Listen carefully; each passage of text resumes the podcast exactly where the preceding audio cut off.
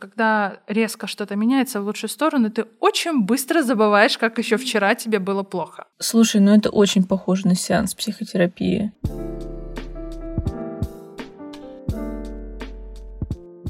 Всем привет!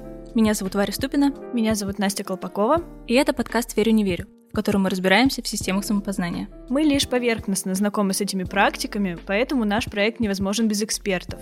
И сегодня у нас в гостях Бина Нерудова, клинический психолог, практикующий психотерапевт, практик тета-хиллинга. Бина, здравствуй. Привет. Сегодня мы будем говорить о тета-хиллинге. А, например, в моем инфопространстве он появился резко, быстро и захватила его целиком.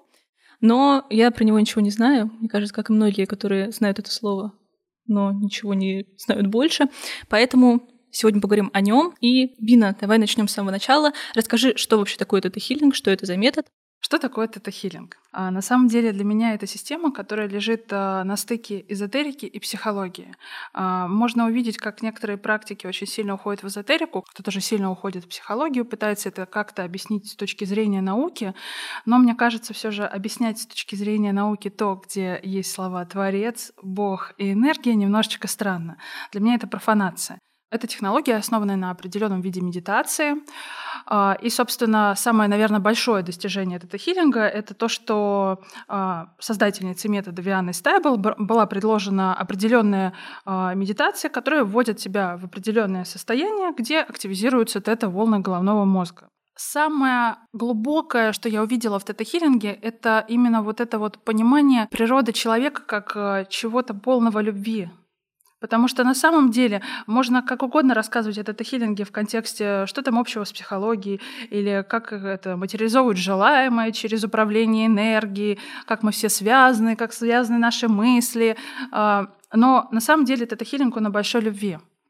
А, о том, что когда ты в любви, все начинает меняться. Ты сам начинаешь воспринимать события вокруг тебя не с осуждающей позиции, а с позиции «для чего это мне?». Тут же это о том, что э, ключевая мысль, что если есть нечто в мире, что безусловно любит тебя, безусловно принимает тебя, может ли оно быть плохим? Может ли оно давать тебе что-то во вред? И знаете, а, честно скажу, еще пять лет назад, если мне сказали, что есть мягкий метод по изменению себя, я бы сказала, что все это туфта что нужно изменение выстрадать, что э, чтобы было что-то хорошее, должно случиться что-то плохое, что развитие происходит через э, какой-то кризис. И мы же все, очень многие в этом живем. И я сама жила всегда в таких программах. И как раз-таки тета-хиллинг э, очень сильно мне помог увидеть, что на самом деле это все иллюзия, иллюзия всего лишь моего мозга. И это, ну вот то, что в тета-хиллинге, да и вообще много где называется, программа или убеждение, да, что изменения должны происходить тяжело. И, в общем-то, так у меня и было. И когда я это в себе проработала,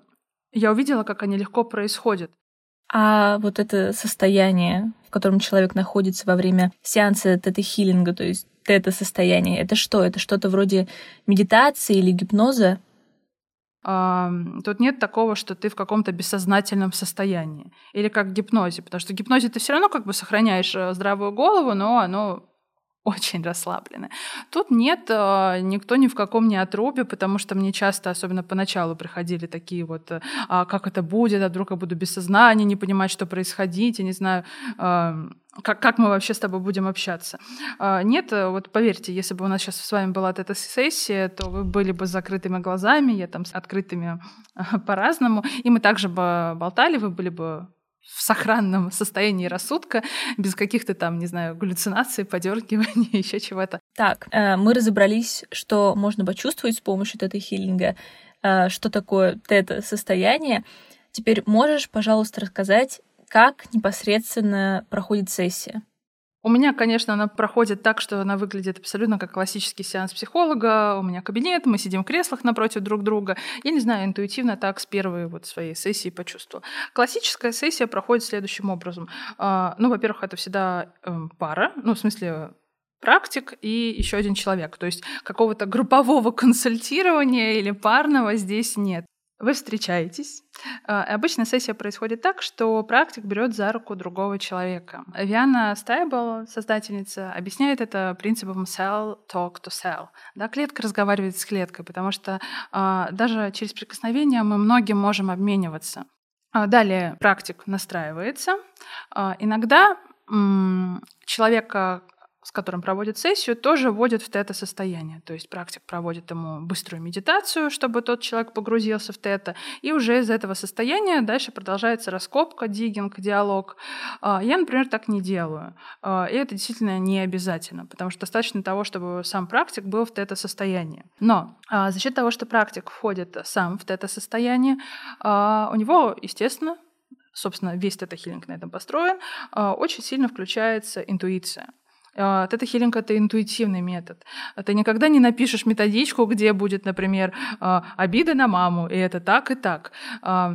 Этим мне тоже очень нравится этот хилинг, потому что он сильно об индивидуальном, потому что то, как были сформированы твои реакции, твои паттерны, твои тяжелые чувства, а, я считаю, вот как раз-таки многие школы психологии вот в этом проигрывают, пытаясь это все под одну гребенку уместить, потому что человек, ну, очень уникальное существо. Особенности психики, строения мозга, рождения, то есть, да, если мы берем физиологию, как потом это все развивалось, а, плюс семья, плюс индивидуальные особенности, как человек рос, как он на все реагировал, особенности типа личности, не говоря о том, если мы уже подключаем эзотерику, что там было в роду и в прошлых жизнях, и как это все можно уместить в какой-то один механизм по работе с травмой этого человека? Я считаю, честно, никак. И вот как раз-таки за счет того, что тета-хилинг интуитивен, именно за счет этого очень быстро начинают возникать ответы ты очень быстро цепляешься за то, что действительно важно для этого человека, считываешь его проблему. То есть это действительно можно отнести к каким-то сверхспособностям, ясновидению, экстрасенсорике.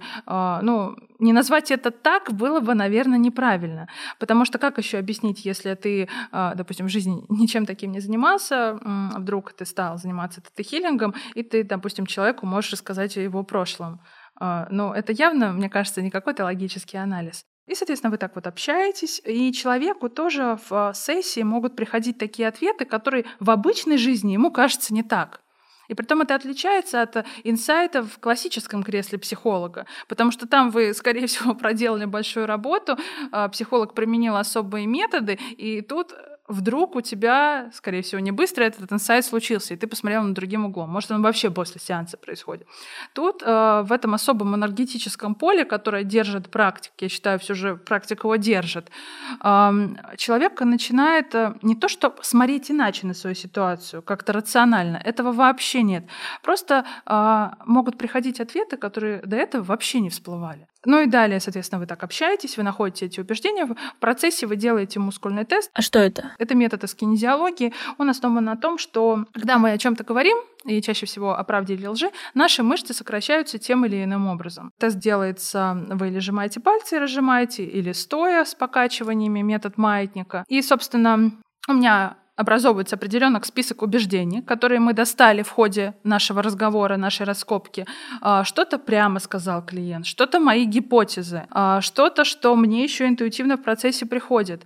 А, я их выписала обычно, и далее я клиенту начинаю их озвучивать, и мускульным тестом мы проверяем, что у него действительно есть. Мы читали, что эти убеждения бывают нескольких уровней, то есть в зависимости от того, откуда они взялись у человека, насколько они глубоко, а, можешь немножко раскрыть эту тему? Убеждения наши лежат у нас на четырех уровнях убеждений, согласно тета-хиллингу. Базовый уровень — это все то, что с рождения ты приобретаешь.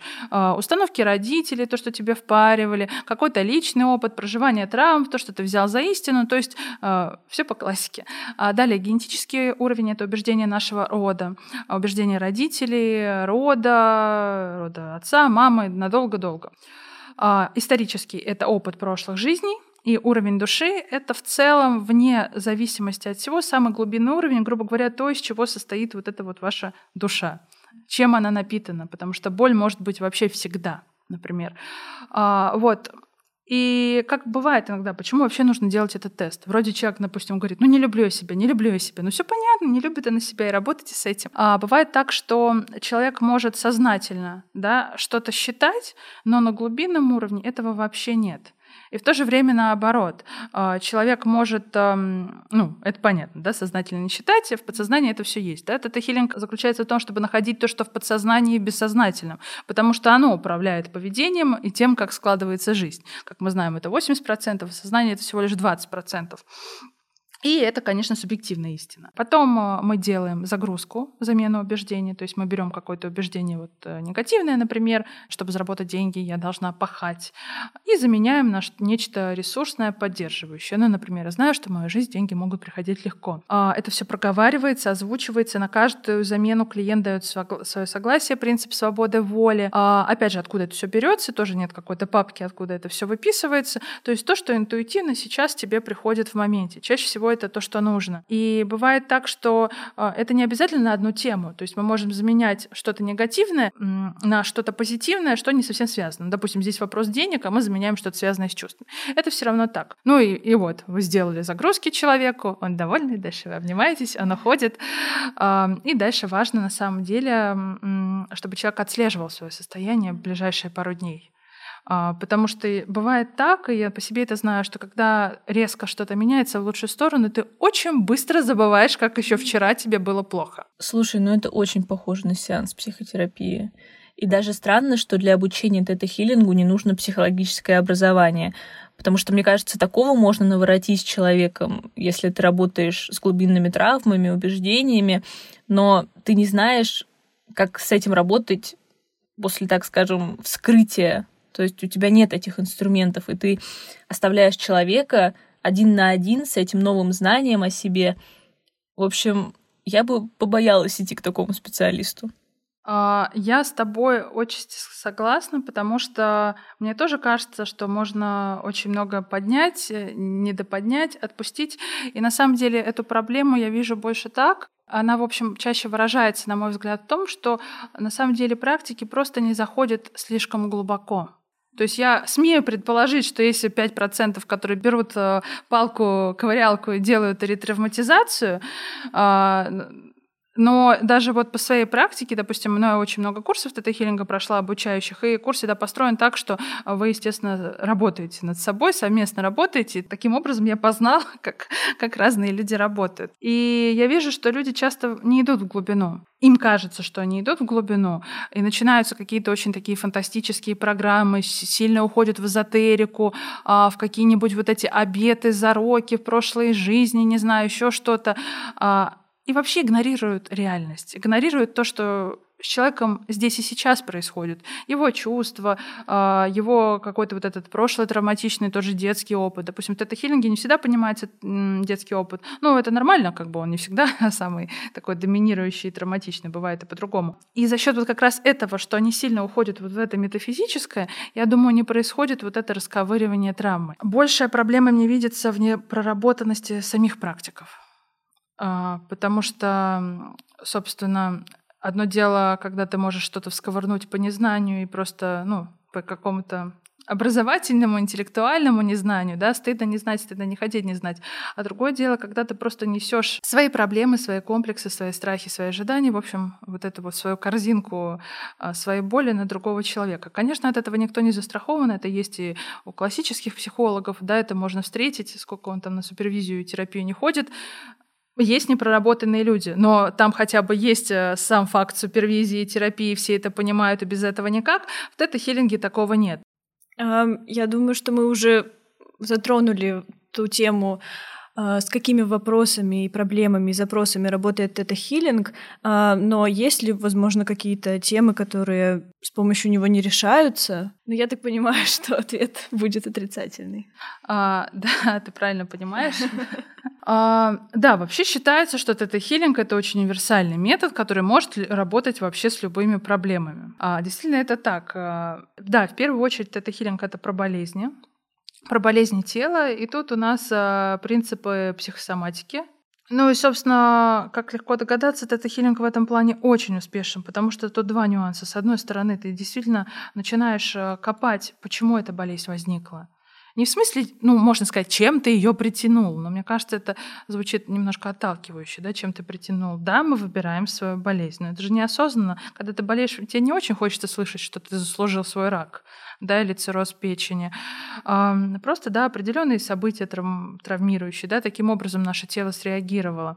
А, и это же не обязательно часто какие-то очень крупные события. Вообще, да, а, очень легко было бы думать, вот, я не знаю, меня бросил парень, и через два года я не знаю, там, ну что там? Что-то вылезло. Что-то вылезло. Очень было бы удобно. Да ни хрена не так. Тут опять же у каждого индивидуально. Конечно, есть какая-то корреляция, что если болит это, то значит это, а, но все равно это очень и очень индивидуально. А, далее, ну, ну все, что связано с отношениями, понятно, да, все, что связано с отношениями любыми, отношения с собой, с миром, с партнерами, с родителями, а, все, что связано с эмоциями, потому что эмоции очень сильно тяжелые эмоции, да, обида, не ненависть, сожаление, они очень сильно блокируют вообще дальнейшее движение. Из-за них ты застреваешь в той точке, которая есть, и это всегда отражается на нашем материальном, ну, на здоровье материальном. Я считаю, всегда не надо об этом забывать. Ты можешь быть, сидеть и чувствовать, что тебе абсолютно комфортно, но, не знаю, у тебя по квартире прыгают клопы, тебя все ненавидят, и твое тело разваливается. Это разве о духовном ли здоровье, о ментальном ли здоровье, когда вся жизнь рушится? Есть большой пласт в тета-хиллинге, это по манифестации, материализации желаемого, а, по аспектам изобилия, денег, карьеры, предназначения и прочего.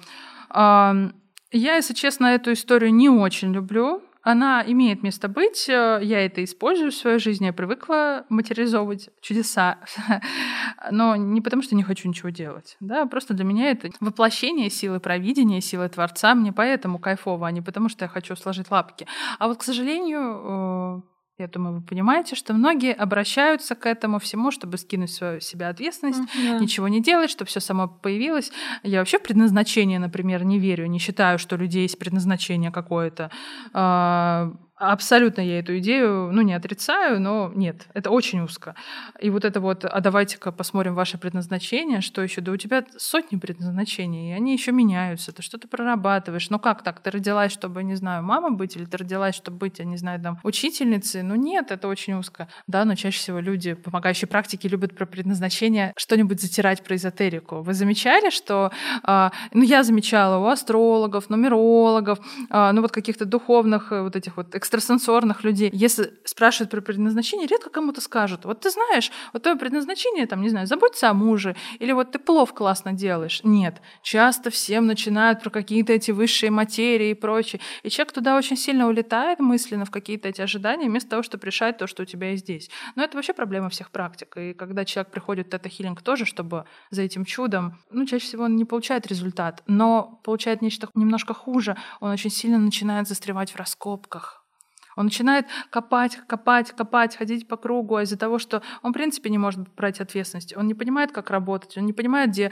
э, ему нужно пойти, может быть, вообще к другому специалисту. А может быть, у него проблемы с психикой. Да, их вообще никто как бы не отменяет. Он вот в это упирается, копает, копает, чаще всего то, что ему комфортно, mm-hmm. так или иначе, и ничего не получает. И постепенно жизнь превращается в непонятно что. Но это разве от это хилинги или о конкретном человеке? Да, мы уже на основе всех наших э, разговоров с экспертами поняли, что запросы предназначения у людей всегда в топе запросов вообще в любой, в любой, в любой практике. А как же деньги? Где деньги Лебовски? Мне кажется, что когда люди спрашивают о предназначении, они в их понимании это вот твое предназначение стать там великим художником, и ты благодаря этому заработаешь много денег. То да. есть угу. ни у кого в голове нет понимания, что предназначение может быть очень простым, а быть матерью своим детям. Я, не думаю, я думаю, никто не хочет это услышать. Да все или хотят. даже если сработает, не обязательно о деньгах.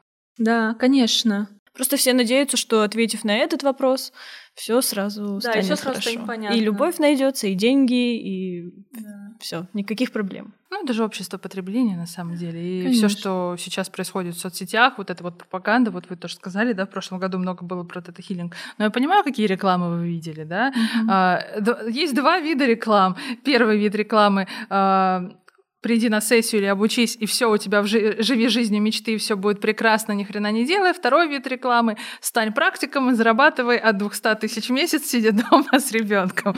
Да, э, но это же не для взрослых, да, это же для детей, детей внутренне, да, я имею в виду. А, тоже, тоже кого ты хочешь видеть своими клиентами, например. Да, я просто понимаю, что мне неинтересно с такими людьми работать. Я, да, я очень много могу таким людям дать. Естественно, так как я много чего практиковала, всякие эти практики желаний и прочие, пляски с бубном, я знаю, что это будет интересно, что это будет коммерчески успешно. Но нет, это, это мне просто неинтересно. Мне нравится видеть, э, когда ко мне приходят люди, мало того, что я каждого люблю, я ну, у меня по большей части девушки ко мне приходят, я каждый восхищаюсь. Неважно, в каком она состоянии приходит, в каком раздрае, как она выглядит, какая ее жизнь, может быть, я, ну, не придерживаюсь, да, таких точек зрения. Я очень ей восхищаюсь и как женщиной, и как личностью, и как человеком. Я считаю, что, э, ну, ко мне чаще с серьезными проблемами приходят, с очень большой болью. Я считаю, что в этом огромная сила и отвага прийти решиться с этим работать, взглянуть в это, э, этому в глаза, доверить себя какому-то постороннему неизвестному человеку, то бишь мне, а, и при этом быть готовы к любому результату. Так как это приходит не желающие чуда, они готовы к, чему угодно, что это вообще может не дать результата. Или что будет хуже. Они ко всему этому готовы, но они э, полны отваги изменить ситуацию. Я этим очень сильно восхищаюсь. Вот каждый просто восхищаюсь. Я думаю, поэтому многие выбирают эзотерику, а не поход к психологу, потому что поход к психологу это большая работа, большая смелость, да. и это не один раз ты пришел, там заказал себе какой-то расклад, и тебе дали все ответы, и ты ушел с этим. Это не так просто. Тоже больше ответственности на себя возлагается. Да. Бина, можешь нам э, дать какой-нибудь конкретный пример, возможно, там самый впечатляющий на твоей практике, когда тета-хиллинг метод помог uh-huh. человеку скрыть ну, самую там глубинную его проблему? Мой, наверное, пример, я не знаю, будет, наверное, не такой показательный, мне кажется, потому что там не лежало в глубине каких-то вот таких вот закорючек сильных. Хотя я его озвучу, потому что я считаю важным это озвучивать. А, у меня на протяжении ну, почти трех лет были панические атаки каждый день. Притом а, это были не совсем, не только панические атаки. Мое состояние очень сильно прогрессировало и ухудшалось. У меня были а, каждый день обмороки, у меня были психозы, непосредственно прям классические клинические, клинические психозы часов на 8. У меня стала пропадать речь, я стала забывать слова, я перестала узнавать людей вокруг. И, естественно, я как ответственный нормальный человек стала ходить по всем врачам. Сначала это был невролог, а долгое лечение у невролога, которое ничего не давало. Естественно, ходила по психологам, пытаясь узнать, что такое, может быть, да, ну, естественно, я понимаю, там, психосоматика, еще что-то, ну, и панические атаки. Нет, ничего, ничего такого тоже, вроде все нормально, я адекватная, ну, адекватная в плане здоровая, осознанная личность и все такое, тоже ничего. А, я и пробовала, кстати, гипноз, а, он тоже ничего не дал. А потом я пришла к психиатру, я в итоге легла в больницу, и мне самое любопытное по всем анализам всегда у, у врачей, работающих с телом, у психиатров, меня везде всегда считали здоровой. Угу. То есть я сдаю, я здоровая, а потом даже до дома не могу доехать, потому что у меня там судороги, обмороки, я не могу читать. Ну, то есть э, жизнь просто превращалась в ад. Это так э, вкратце, это об этом можно долго говорить. А, я не могла уже работать, я не могла учиться, мне пришлось, э, ну, я еще пока тогда не бросала магистратуру. И с каждым днем становилось хуже. И когда я как раз а, легла в больницу, а, ну, я сейчас про психиатрию, я надеялась, что ну вот там-то мне скажут, что со мной. Я уже была готова к любому диагнозу, к любым таблеткам. Просто я хочу нормально жить, без вот этого ада. У меня были суицидальные попытки, галлюцинации. То есть, ну, по всем параметрам человек как бы нездоровый. И ничего. И то есть, э, да, мне выписали тяжелые лекарства, мне сказали всю жизнь пить эти нейролептики, а мне лучше не становилось. То есть где-то, да, у меня не было ярких реакций там в плане суициды и там, не знаю, там бегать э, в ужасе каком-то, но я просто сидела и внутри себя это все проживала, пуская слюни. И это было ужасно. Это было ужасно, я не видела никакого просвета, я понимала, какие у меня планы на жизнь, но я довольно интеллектуальный человек и любящий жизнь, что ну все, все кончено, я из дома не могу выйти, потому что, да, я боюсь, что я упаду в обморок, а с людьми не могу общаться, не контролирую свои эмоции, ничего. И самое главное, последнее, на что я надеялась, классическая психиатрия, которая, казалось бы, должна, да, психиатрия закроет тебе любые чакры. а, никак. И вот тогда как раз-таки возник тета-хиллинг. И за неделю я не делала раскопки, тогда не знала про это. Я просто делала вот эту вот э, медитацию исцеления сама, э, как я это запомнила, там вот работала с энергией. За неделю все прошло. Знаете, когда вот это вот со мной случилось, э, ну, как бы, видите, уже сколько, три года прошло, никаких откатов, ничего не было, как многие любят говорить, быстрый результат, быстрые откаты. Нет, это все про программы. Я очень сильно уверовала в этот метод.